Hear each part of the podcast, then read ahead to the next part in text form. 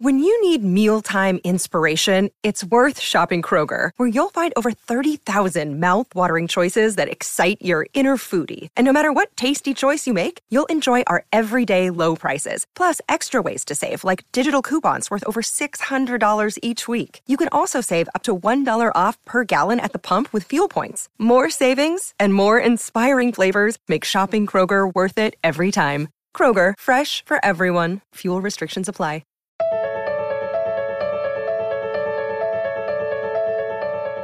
In 2008, after being burned out from too much confrontation, slacktivism, clicktivism, and kind of just doubting the effects of many elements of conventional activism, Sarah Corbett started looking for alternatives. And that's when she discovered this thing called craftivism. And Sarah realized that craftivism could ultimately offer her what she'd been looking for a form of social engagement that actually made an impact that appealed to the introvert. Here's how Sarah, an award winning campaigner with 30 years of practical experience as an activist, defines craftivism to engage people in social justice issues in a quiet, non confrontational manner involving pretty handcrafted gestures of defiance. I love that word defiance at the end of that. Sarah is a big deal. Sarah speaks all over the world. She's given several TED Talks, and she wrote a book called A Little Book of Craftivism, which was published in 2013, and How to Be a Craftivist, published in 2017. Oh, and also, by the way, Malala has attended one of her workshops. Yes, that Malala, no big deal. This week, I'm so excited to have Sarah on the podcast because, you know, whether you're an introvert or an extrovert, I think that this unique way of looking at activism and looking at combating the injustices in the world is incredible and effective, and I left this conversation inspired to take action in ways that I'd never considered before. I am Branden Harvey, and this is Sounds Good. This is the weekly podcast where we have conversations with inspiring people who are rejecting cynicism and using their lives to make an impact. Oh, and by the way, Happy New Year, everyone. This conversation is probably one of the best ways our team could bring in the new year so let's just jump straight into this conversation with Sarah.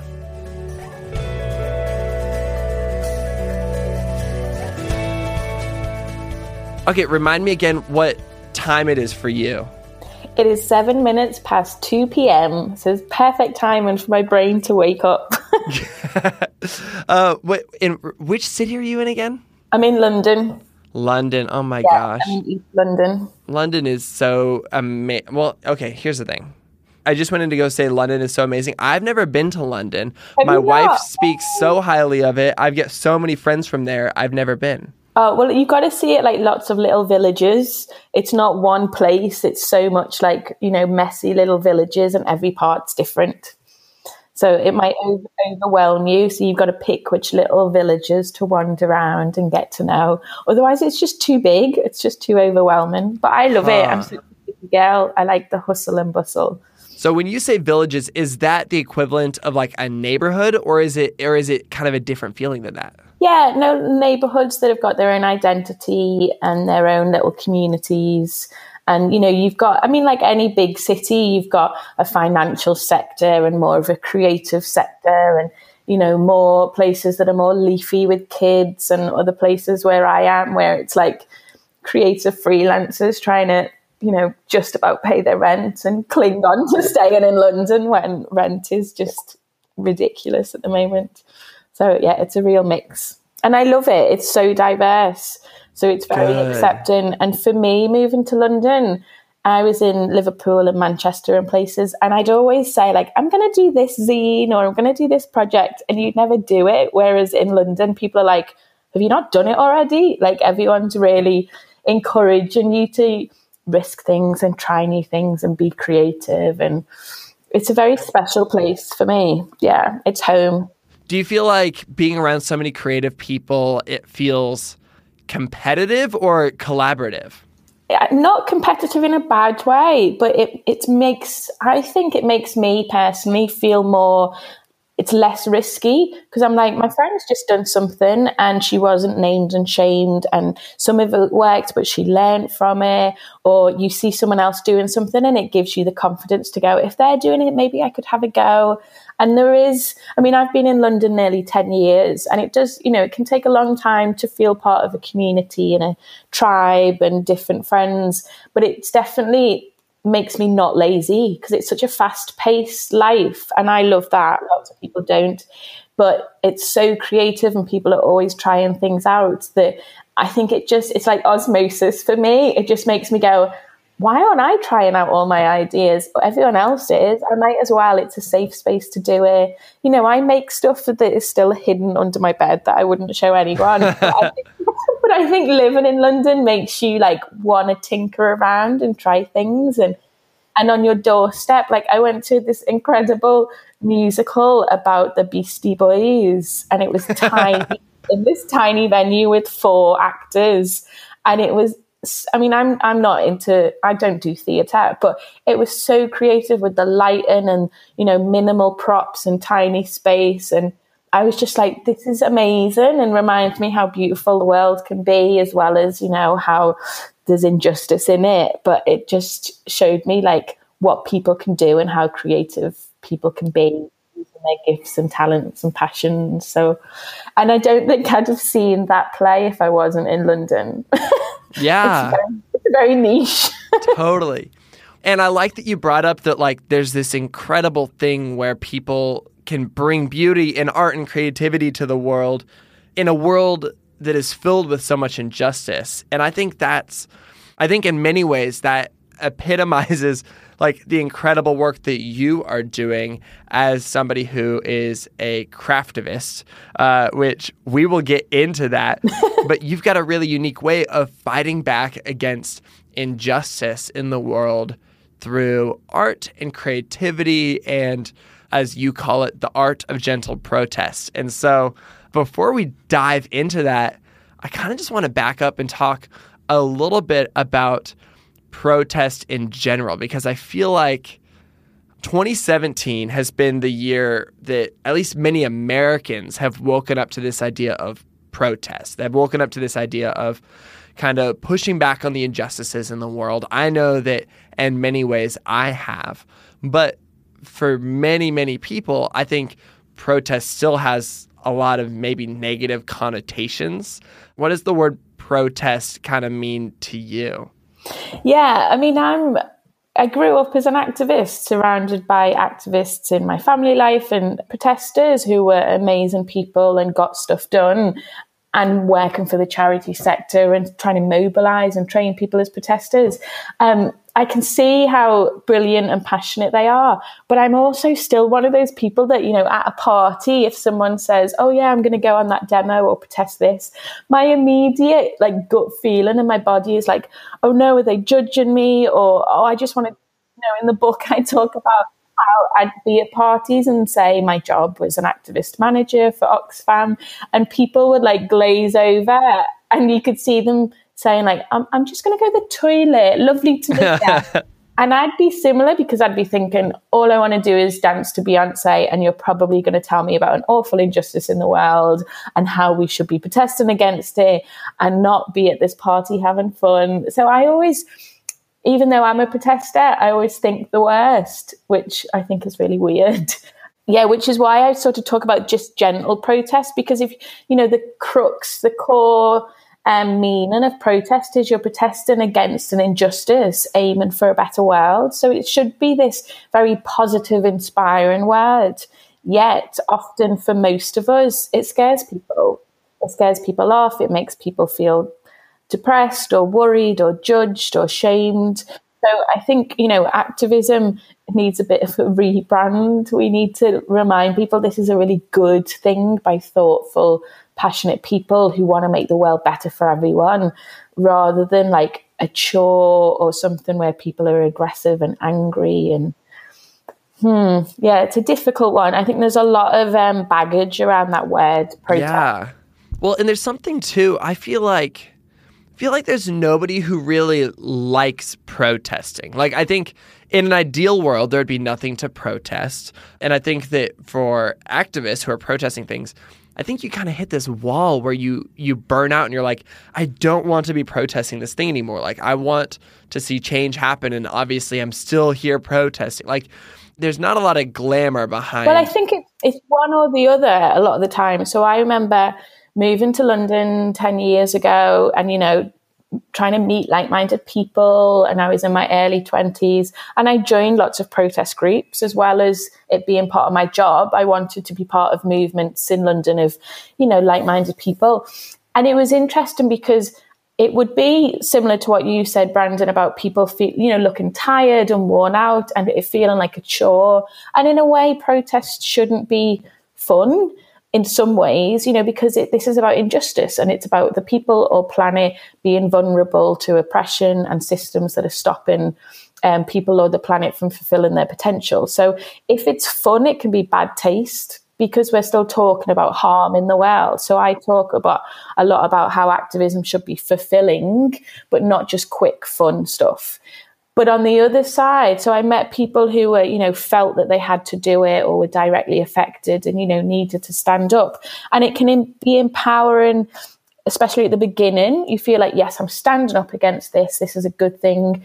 But activism takes a long time. You know, systems and structures can take a long time to change, as well as people's hearts and minds. So it's a long process and it can burn you out or we go to the other side of the pendulum in a way where it's it's really fun and people's motivations can be dubious. So I remember joining some groups where one group, for example, bought a tank um, to take to the arms trade fair in London. And I remember questioning them saying, What's the strategy behind this? Because you're a bunch of boys who've bought a tank that you're going to ride to the arms trade fair and you, clearly you're really excited about this and they'd raised money to buy this tank. But my thought as a campaigner was what's your strategy? This looks like it could be glamorizing violence. There isn't a clear ask. There isn't making anyone accountable.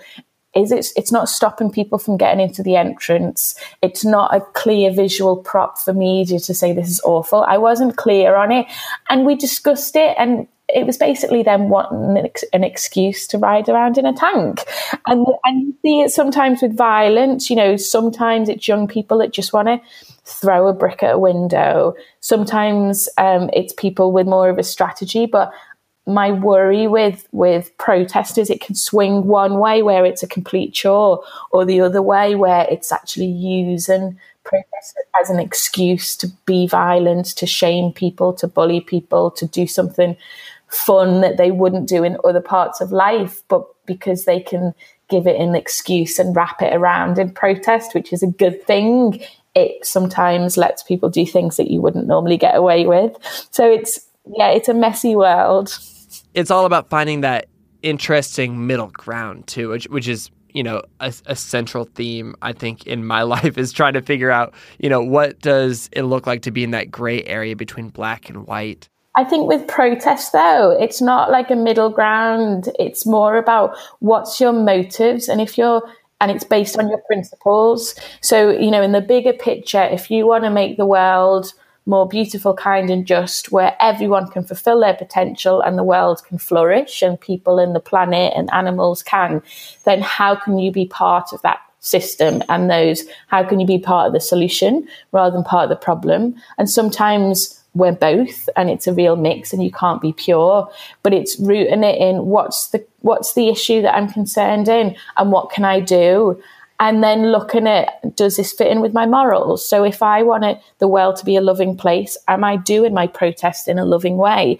Or is it actually contradicting what i'm about? And that's what i struggled with a lot of activism was some of it was about ego some of it was about being the hero with a bit of a messiah complex some of it was about feeling that they had to do it and it was a chore. You know a real mix of things and i think that protest can be amazing if we're doing it with the with humility, with love, with aiming for something that helps everyone and not just ourselves.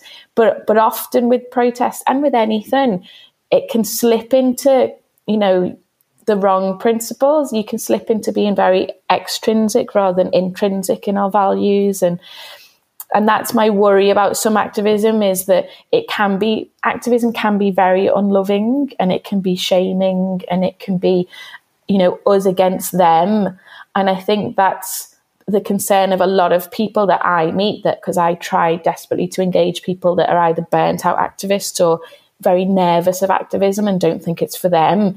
I'm trying to say, look, you might think that activism has to be loud, angry, aggressive, you know, divisive, but it doesn't. And actually, to be more effective as activists, we should be kind, thoughtful, see ourselves in this complex mix, compromise sometimes when we have to, but stick to your core values of love, equality, you know, and then and build it from there. That's really good. Oh my gosh, I, Sarah, I just I'm I'm loving learning from you. This makes me so happy.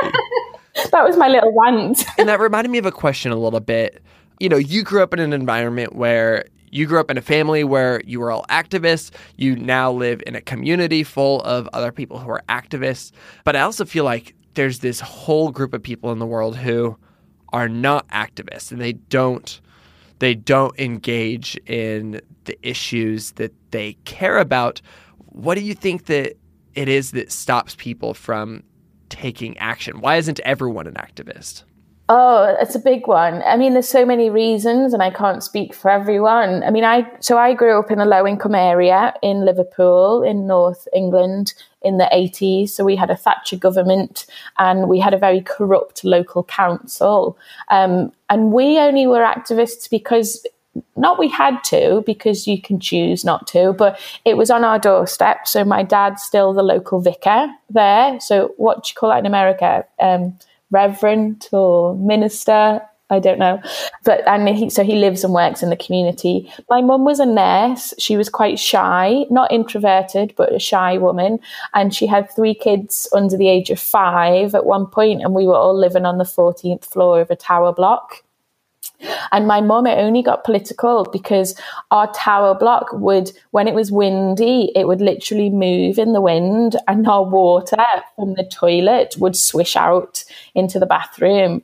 So it was not a safe place to live. And there was lots of small fires and the lifts, the elevators would break. So my mum remembers speaking to the firefighters who came to do some checks and said, you know, what do we do if there's a fire? And they said to her, You're fine. If you're on the 10th floor or below, we've got ladders, you're fine. And she, is a very shy woman, was like, I live on the 14th floor with three little children. Um, and she was already nearly having a breakdown because having three young kids on the 14th floor of a tower block quite stressful and a very, you know, my dad's job does not pay well. So it was always scrimping and saving. And she remembers saying to him, What do we do if, you know, we're on the 14th floor. And he didn't know how to respond. He just looked at her. So she and other members of the Tower Block um, residents got together, formed a community group to say, what are we going to do? We need to make this safer. Um, and did and started slowly doing lots of activism with housing associations to make the block safer. There was lots of issues around health and housing in our community. So we squatted in a row of social housing that was going to be knocked down to build a park that if anyone knows low income areas, you know, building a park and moving generations of families away from each other um, and creating a park that would have made the area more unsafe um, was not a good idea. So it wasn't them saying this is what we're going to do like a career. It was everything was reactive and growing up around that where there was constantly community meetings in our kitchen over food, um, where we'd be squatting in social housing. And I'm an introvert, but I love listening. So I'd listen to all these conversations growing up, where it would be who's got the power, who's the decision maker, how are we targeting them. But also, my dad being a vicar, you know, uh, we had a giant poster of Martin Luther King on our wall, who for me is still the best activist in the world in terms of his strategy and his love and um, and such an intelligent human being who refers to science and philosophy as well as his faith. And we lived in a in a very um, white working class area, so we didn't see many black faces. But we always our campaigning was always around how do we do this in a loving, respectful way, but still rightly be very angry about injustice and angry that people were labelled and that we didn't have a health centre when other areas did. We didn't have places where you could buy fresh fruit and vegetables. Everything was frozen food. And so there was there was lots of stuff on our doorstep. And then when I was eight, I was um, went to South Africa with my family for my dad's sabbatical. So for a few months, we went to see what communities were doing. It was the year after Mandela got out, so what they were doing for community cohesion. So very unusual background, um, and I'm very privileged in lots of ways to have that, and I feel a responsibility to to try and help people engage with activism in a strategic way because I know that it needs to be strategic. But at the same time, I totally get how people don't want to get involved because it is the long haul. It's not a quick and easy thing to do. You have to make a commitment to some point to say, I'm going to be part of this change. Because activism is complicated and strategic, it's quite difficult. So people often go, I want to be part of this, but I don't know how. And I'm not sure where I can be of best use. Um, so it's so complicated and I don't have time. I'm going to I'm going to ignore that for the moment and just sign my petitions. So I think for for me, I, with my work and with the book that I've done, I really want people to say activism can be really fulfilling. It's really good for your mental health to feel part of something bigger than you and something positive. But there's so many ways to do it. You know, for me as an introvert, I burnt out in all this extrovert activism. So I had to find another way. And a third to a half of the world's population are introverts. So I also had that injustice in me of thinking this isn't fair that introverts are not being offered a chance to use their gifts and talents in activism a lot of my friends aren't activists, and maybe that's a failure on my part. I try and turn them into it, but the people I naturally congregate with are introverts, are creative people that often, you know, you're in your flat on your own making things. People that don't like conflict, it, I really don't like it. People that aren't competitive and don't want to take power away. People who naturally, like I naturally don't want to protest. I get nervous of challenging people because it's a very vulnerable thing to do. Yeah, so I do want people to stand up, but I also want people to do it in a beautiful, kind, and just way because I think not only is that a nicer way to do it, it's a more strategic way to do it. Um, and if you're not directly affected by injustice, it can actually make you really powerful. I do a lot with politicians and business leaders where we campaign. And what really scares them often a lot of the time is not the people who stand up who are directly affected by an injustice. It's the people that have nothing to do with it.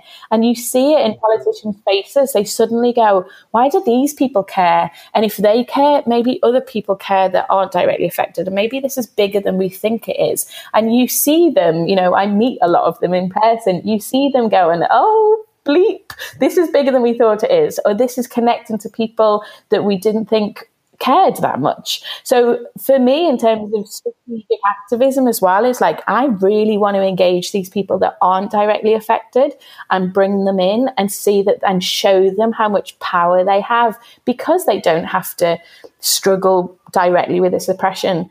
And the other thing is, you know, grow up in, up in Everton, people are still surviving. And, you know, when you're surviving on not a lot of money, especially with lots of the austerity measures coming in, I don't think it's fair when people say those people who are directly affected should do all the campaigning.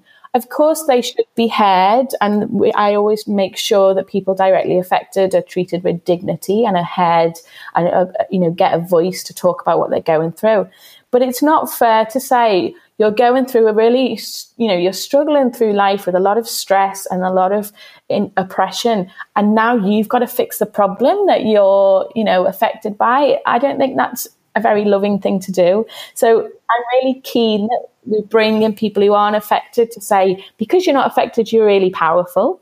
And that's an empowering thing for them to know but also you might have um, an opportunity and more time and energy to help be in solidarity with these people directly affected so that there's this real you know you feel part of this bigger community and this bigger strategy and i think that's a really hopefully and it's attractive thing for people to know that you know if they want to make the world a better place which most of us do they can do it in lots of different ways that is realistic and sustainable, but also hopeful and beautiful and fulfilling.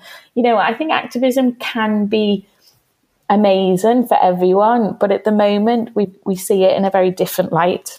Okay, this is all incredible and it reminds me of in your book you talk about how Nelson Mandela when he went to prison for the first time like he went to prison believing in violent protest. He he believed in this, you know, angry protest.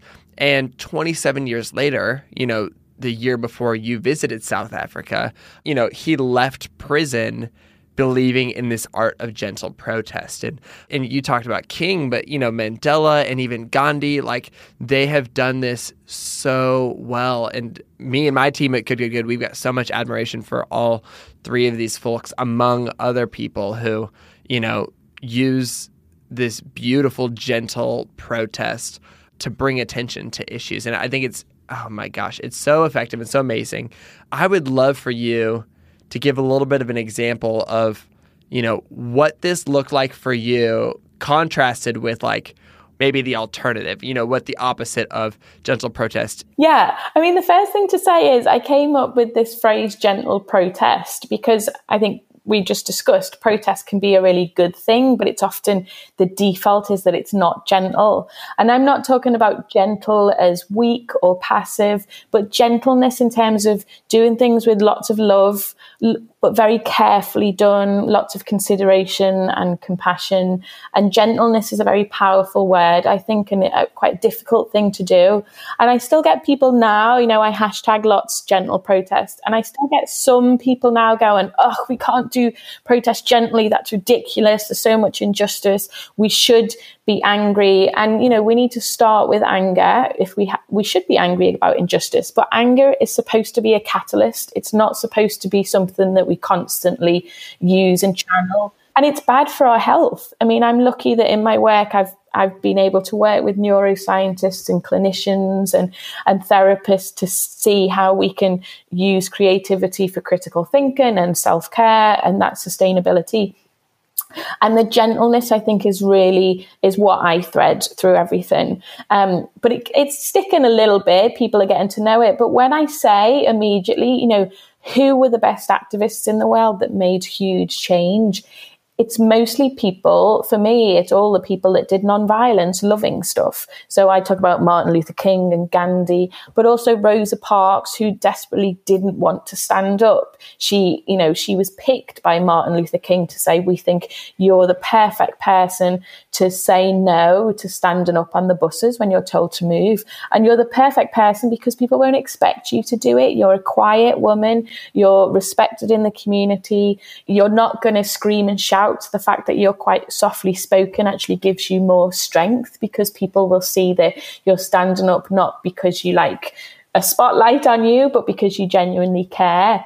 So the more I research about activism throughout history and in different contexts, the more I see the power of gentleness and quiet conversations and intimate discussions with power holders. So one example, and it's the biggest example in the book, it goes through over a couple of chapters. I go through all of the strategy for me of where gentle protest can work in one context. And it works in lots of different ways. But one was that I got um, I got an email from the CEO of an incredible charity in the UK called Share Action, who do shareholder activism. So you buy a share, and as a shareholder, you go to the AGM and you say, I care about this issue in this company that I'm a shareholder in. What are you going to do about it? And I got an email from the CEO who privately, I'd, she's one of my sheroes. She's one of these amazing activists that I followed for years because she's done some brilliant activism. Um, so I got a bit starstruck, to Branden, and was like, oh my word, she's emailed me. And she emailed me saying she had a copy of my little book, which is called A Little Book of Craftivism. And she said, we're trying to get one, one of the biggest UK retailers in the country, has the most shops in the country. All we want for three years is to have one meeting with their CEO to discuss whether they could be a living wage employer. And we've got nowhere and we've done demonstrations, we've done petitions, we've done all of lots of traditional activism. And she basically said, Your book is so weird. There's five weeks before the AGM. Can you do anything? And that's the annual general meeting where shareholders go to, where the board go, where high up staff go, and where media go as well. So there's there's just under a thousand people that go in London in a big venue. So I had five weeks to come up with a plan. And I thought, okay, so if the CEO of the company isn't listening, who's above the CEO? It's the board members. Board members tend to not be targeted in campaigns because we often forget they're there, but they have a huge amount of power. And what can we do is I'm not going to do what they've already done, which hasn't worked. I'm going to ask some craftivists from across the UK, so not further afield like some of our projects, because this was a UK company. I focused on the UK and I focused on picking people who look like that company's audience because it's they're going to listen to their core audience of customers much more than maybe, you know, 15 year old boys in black anarchist hoodies, for example. And I, I had, there's 14 board members. So I said to 14 craftivists that I knew were very thoughtful, would spend a lot of time and energy doing something beautiful and gentle. And I bought handkerchiefs from this company and I gave everyone a handkerchief and said, I want you to look up everything about your board member. Look at what colors they wear, look at what jobs they've had on LinkedIn. Are they a trustee of somewhere? Have they done any talks online you can listen to, or podcasts or articles? Try and figure out what they're like as a human being and what they might care about. And then on this handkerchief, I want you to pick a timeless quote from someone you think they respect but the quote has to be about being the change they wish to see in the world but very timeless. And then the reason for the handkerchief was because it's a good metaphor, it's a, a good visual to say, don't blow it, use your power for good. We know you've got a really difficult job, but you've also got a real opportunity to shape our world and shape business. And this business is so influential with other companies that if you pay the living wage, others would too. But we kept the handkerchiefs very timeless as a gift. So it wasn't a manipulation. It wasn't yeah, a it's so connective. It's it's a gift, but it's also And it's a positive gift. So it's about encouraging them. And it was so much about encouraging them to do the best job they could. So I had very clear guidelines for my craftivists. To, I was, you know, a bit of a dictator, but they were happy with that to say, don't make it, it's not about what colors you like. It's not about who you like. It's about doing something that you think they'll love, that they'll find as a useful tool, not just in promoting the living wage, but trying to be the best company that they can be part of.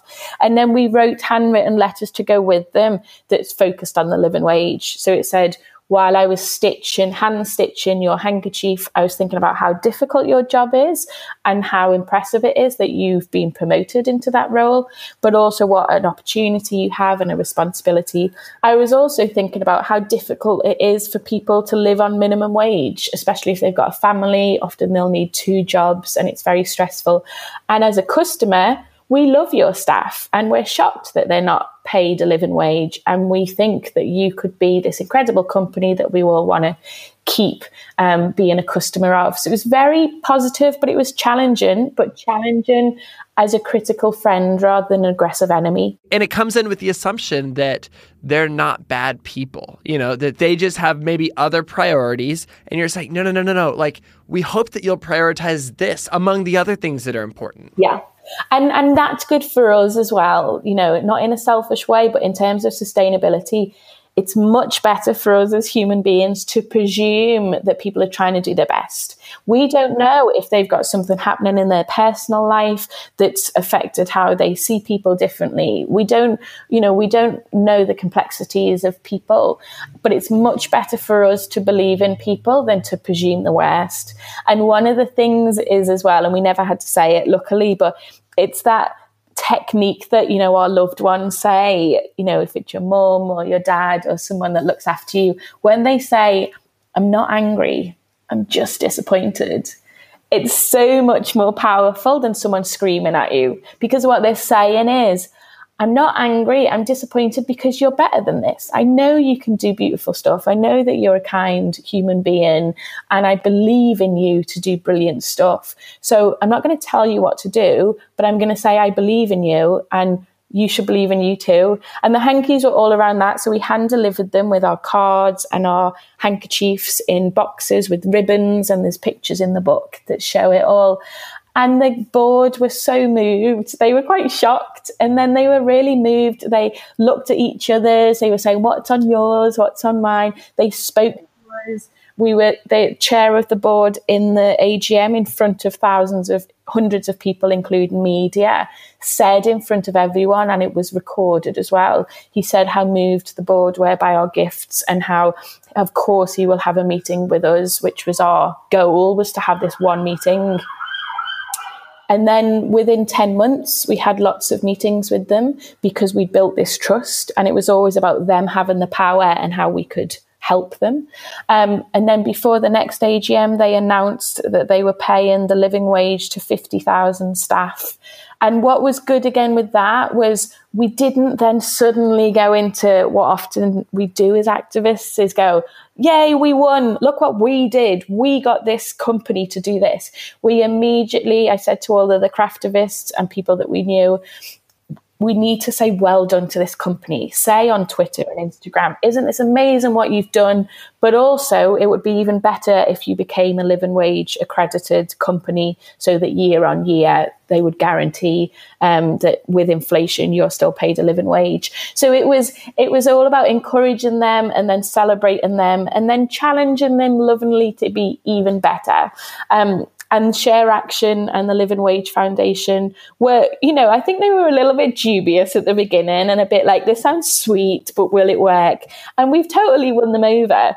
Um, and a lot, a lot of the language we use now, the charity sector in the UK, talk about doing more open questions, talk about more non-violent language. And that's the one of the reasons for the book is, you know, it wasn't just about giving handmade gifts that were crafted. It was about all of those other things which I love about your podcast is it's so much about how do we put our principles into action. It's not just what colors we use. It's we, we use lots of yellows because it's hopeful colors, but it's all about encouraging people. It's about humility. It's about what you said, you know, presuming people are good human beings rather than presuming them that they're the worst. Um, it was all that wrapped into one. Oh my gosh, I just get goosebumps thinking about this. Like as I was reading the book, I was like, "This is amazing" because it's it's genuinely something that I don't think about. Like I, I would love to be like, "Yeah, this is something I already practice," but no, like this is something that's so convicting for me because if anybody follows me on Twitter or Instagram, they know that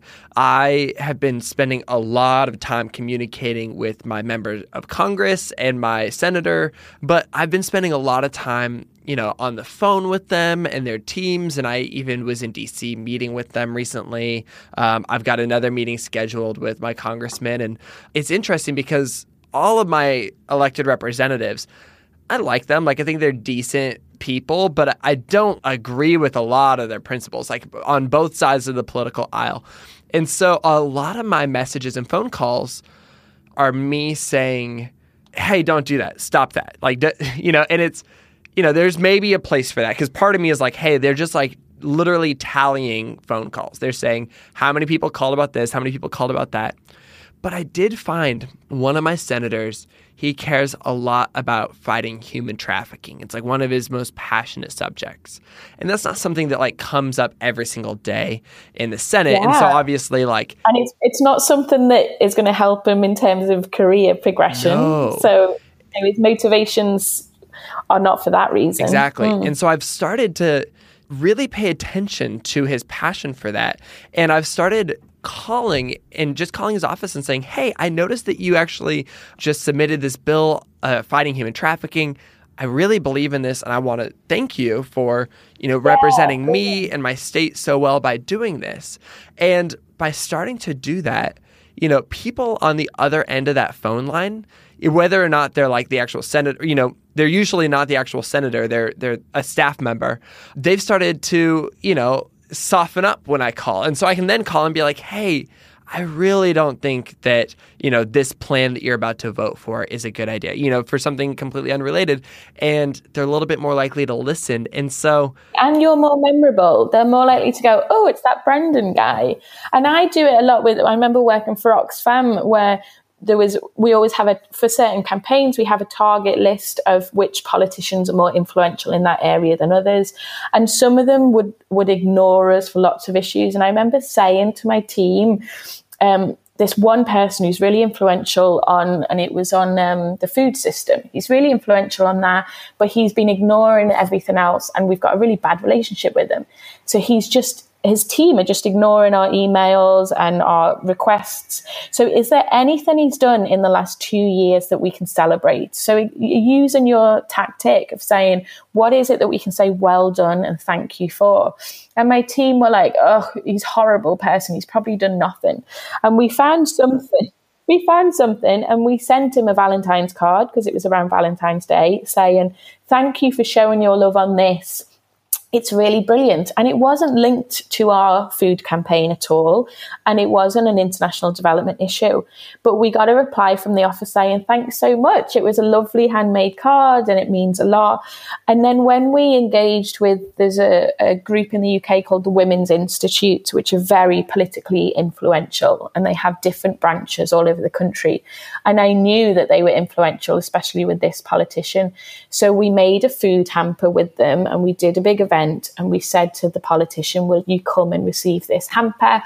And because we'd given them this card, they answered our request. They were less fearful to come because we were much more friendly um, than demonizing him and it was mutually beneficial and you know that can sound like a cop out in some ways of but most things do need to be mutually beneficial. You know, politicians are busy people, so they've got to be pretty ruthless. And the more you can engage them personally, emotionally, as well as the facts, but facts shouldn't drive things. It's about connection and about saying, how can we help you do the best job that you can?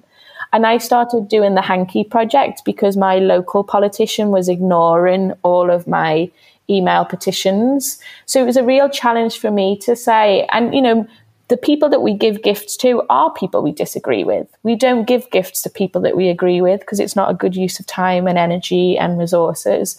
So we target people we disagree with and we, we try and find common ground, but we also challenge people by saying, look, if, if we agree that we want the world to be a more harmonious, healthy place, which most people agree with, then explain a little bit more about why you've chose to do fracking in this area because that doesn't seem to fit the vision we want but we might not know everything and you're in a position of power where you probably do know more information. So let's have that discussion. So it's much more about those discussions yeah. and asking questions. And that's a gateway. You know that's that's an intro it's the beginning of a conversation, not the end. And we do that in every other way of life. Yet with with activism, we often are immature. We end up having toddler tantrums and telling people what to do when we know in every other part of life that that doesn't work. People go into fight or flight mode where they they either get very defensive or aggressive. Yet why do when it comes to activism, it's like all emotional intelligence goes out the window. I just find that really frustrating. I mean, I think that's what's so beautiful about what you've created is that it feels very counterintuitive for people, but it's important. Yeah, and for me, it's all common sense of asking people questions, focusing on the the vision that we want rather than just the problem because our psychology, the way our brains work is if we have a vision of something, we figure out how to get there. If we just focus on the problem, our brains don't know what else to do. So there's lots in the book about what's the vision, how to get there, how to use the process of slow, repetitive hand actions through crafting to think deeply, empathetically, strategically, how, you know, all of the strengths of using craft in activism and some of it's universal and some of it's very specific to craft. But it comes back to what you said before about for me the the craft and the gifts are a catalyst. They're not the conclusion. They're not if you make a hanky everything will be fixed. Sadly you know after giving a hanky to my local politician it took me months to build a relationship with with them where we could work together on some things and challenge each other on others. And, and I can't say that I changed her political ideology, but I can say that we worked with each other much better. I became a better lobbyist. Um, we saw where we could be of use to each other where they would tell me lots of information out of trust. I would feed that into other organizations so that they had useful intel. So it, it's seeing craft as a tool and the craftivism as as one piece of the jigsaw. You know, I still go on marches. I still make sure that I try and live ethically and intentionally with what I buy and how I treat people. You know, if someone says something racist at the bus stop, I'm not going to go home and send them a cross stitch. I'm going to immediately say, like, wow, tell me more about that. Or that's really sad that you you feel attacked. Or, oh, I'm not sure I agree with you on that because my friend's this. Or, you know, try and do it in this loving way. But it is a practice. I don't think it is something that some people have and some people don't. You know, I've had to practice showing empathy to perpetrators, which I still find difficult. And I've had to practice focusing on the positive in the world and not just the negative. So it's it's a it's very ritualistic in lots of ways, but it's a much more fulfilling way that I feel like I am as an activist, as a sustainable, positive activist, than you know running around burning out and, and being angry with everyone. Mm. And that's something that we have really tried to do ourselves when we created our good newspaper. We wanted it to be a celebration of what was possible and how people were creating that future hopeful possibility. You know, we would say, "Hey, there's this problem in the world. There's this injustice. It's heartbreaking, but here's here's a vision for where the world could be and and here's the stories of people bridging that gap." And the statistics are there to say, you know, we've halved poverty, the oh, Millennium yeah. Development Goals, some of them were smashed out of the park and amazing.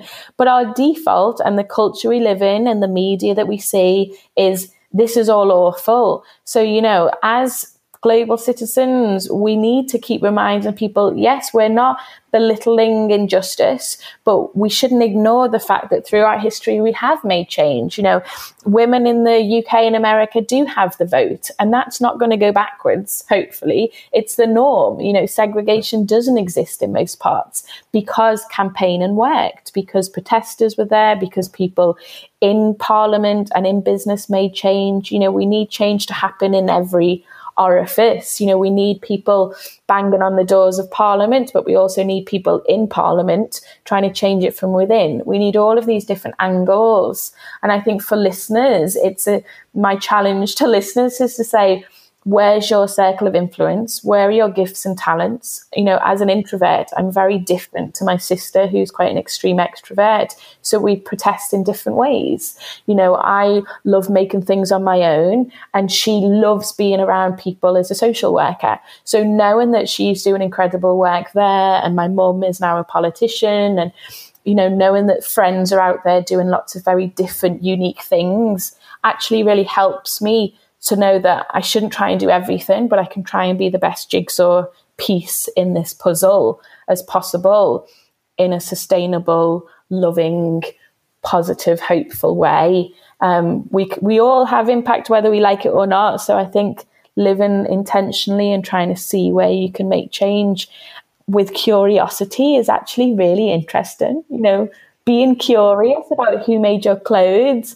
can make you really excited about celebrating if you find some super ethical jumper that you every time you wear it you know the story behind it is much more fulfilling than buying something that you got in the sale that might fall apart in a few months and you don't know anything about where it was made and how it was made I love that idea of leading with curiosity because I don't know. I think curious people are my favorite people. And I think that when we go around the world thinking like, you know how could how could this thing be changed? Or who has the power to change this problem in the world? Then you start you know kind of going down this other rabbit trail of being like you know what would help this person change their mind about this? Or what's this person's life like on a day-to-day basis where they're not choosing to think about this. Like why why isn't this already a priority and how can I, you know, bridge that gap for them?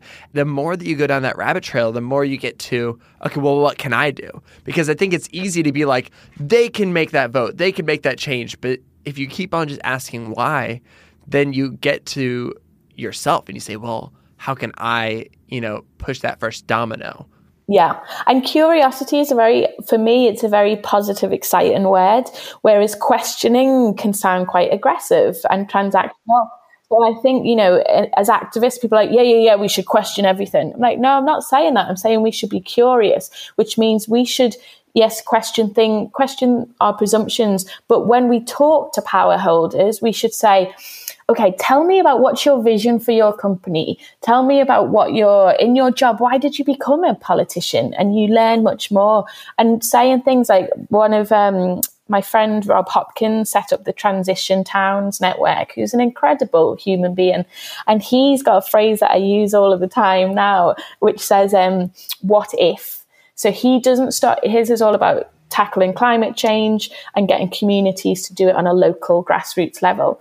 And he doesn't start with, we need to change this, this, and this. He gets people to start saying, what if? So, what if we lived in a community where pollution wasn't allowed and it was all renewable energies? What if we lived somewhere where we had our local currency? What if people of different religions got on? How would that look like? So the what if just opens up people's imaginations, makes people curious, makes people hopeful and and challenges you to think outside you know sometimes the barriers we put in ourselves it's much more exciting and i think if we can talk to people we disagree with by saying well, what if that person that you just judged and, and stereotyped, what if they're not like that? What if they're different from what you think? You know, what if they marry your partner, your son? What if, um, you know, the what if and the curiosity, I think, is a much more exciting and playful and beautiful way to live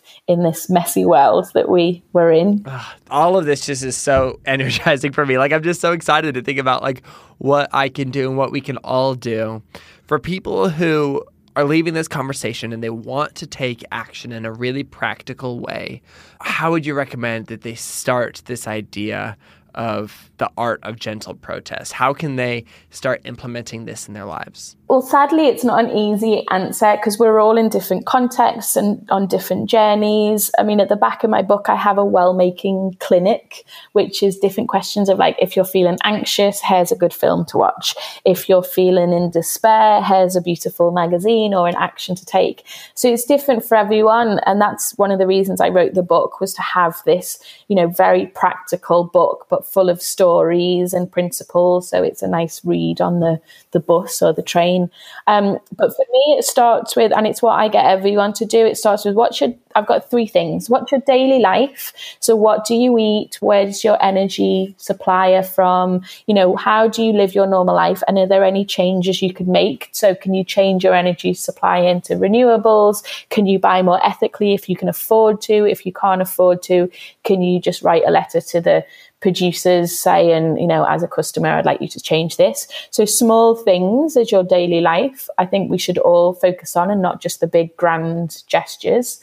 Um, also look at your circle of influence. So you might have a real passion around trafficking, but you might also be the niece of a prime minister, or you might work in, you know, a an energy company that you could change things within. So looking at your circle of influence, you might be a someone on Instagram that has a huge following and you can use that influence. And also looking at where your energy and your gifts and talents are. So as an introvert, I only realized a few years ago I was an introvert and it completely changed the way that I do activism. So I gain energy in certain ways rather than lose it but also it helped me realize where I've got real skill in some areas and I don't in others. So it's not limiting me doing my activism. It actually makes me clearer on where I can be of use and be that useful jigsaw piece. So your daily life, your circle of influence, and where have you got gifts and talents that you can use that's unique to you? I hope that empowers rather than overwhelms people. Yeah. But it's a start and hopefully. I think that's incredible. And and maybe one last note that I'd love for you to leave people with is, you know, what's the grand hope for the future? You know, if everybody took part in this art of gentle protest, what would the world look like? Well, for me, you know, you don't need to like craft to do craftivism. It's a tool and it's a useful tool. And, you know, the gentle protest is what's core to everything for me and looking throughout history. You know i see gentle protest as really effective. So what i'd love people to go away with from listening to this podcast is that activism can and should be beautiful kind and just. And the more beautiful and kind and fair it is, the more effective it is. So when people slip into transactional, aggressive activism, question it and say, is that strategic? Is there a more wonderful way of doing it. I want, I truly believe that activism can be beautiful, kind, and fair. And that's what I would love everyone to do because we will always have injustice. But if we can compete with beauty and kindness rather than compete with more hate and more um, negativity, I think the world would be a wonderful place. Really love this idea that we can discover the world of gentle protest if we pursue and believe in the what ifs of the world and bypass cultural notions of activism. Inside Sarah's book, she has this Craftivist manifesto, and in it, she provides a couple of vision statements for those who want to know how to start connecting their hands, hearts, and heads to make a difference. And here's a couple of them. Number one, breathe. Take activism slowly. Number two, move forward in solidarity, not sympathy. Number three, find comfort in contemplation. Number four, empathy never points fingers. Number five, small and beautiful pieces are powerful reminders. Number six, humility holds the key. Number seven, provoke, don't breach. Number eight, embrace positivity. We love that one. And number nine, make the change you wish to see. If you're left wanting more after this conversation, my hope is that you'd be challenged to read Sarah's book, How to Be a Craftivist. Honestly, it's so good. My book is filled with underlines and me writing in the margins because it inspired so many ideas for me. And honestly, I think I'm going to take action because of it. And to just learn more about craftivism in general, Check out her resources and all of her stories at craftivist collective.com. And also, they're everywhere on social media at, at craftivists. And if you're new to Sounds Good, if this is your very first episode with us, we would love for you to stick around. If you loved this conversation, you would also totally love our conversation with Cody Goldberg on radical inclusion and former prosecutor Adam Foss on making an impact inside a broken system. This podcast is created by me, Branden Harvey, as a part of Good, Good, Good. We're a community that believes in the power of celebrating good news and becoming good news. I want to say a huge thank you to Chad Michael Snavely and the team at CM Studio for editing and mixing the show, and to Christy Karenbrock for all of her production support. You can get lots more hopeful stories that we share on social media every single day by following us everywhere at Good Good Good Co. Oh, and by the way, one more time, Happy New Year, folks. 2018 is going to be really special because Sounds Good will be celebrating two years of being on the air. I can't believe that we've been able to bring hopeful conversations with optimists and world changers about the unique experiences that drive them to use their influence for good for almost two years. That's just wild to me. If you love what we do here, feel free to leave us a review on Apple Podcasts. Maybe mention one of your favorite episodes. It would mean the world to us, and we truly read every review. And on that note, that is a wrap for this week's episode. In 2018, let's keep having conversations with each other about rejecting cynicism and using our lives to make an impact for the good of humanity. Sound good?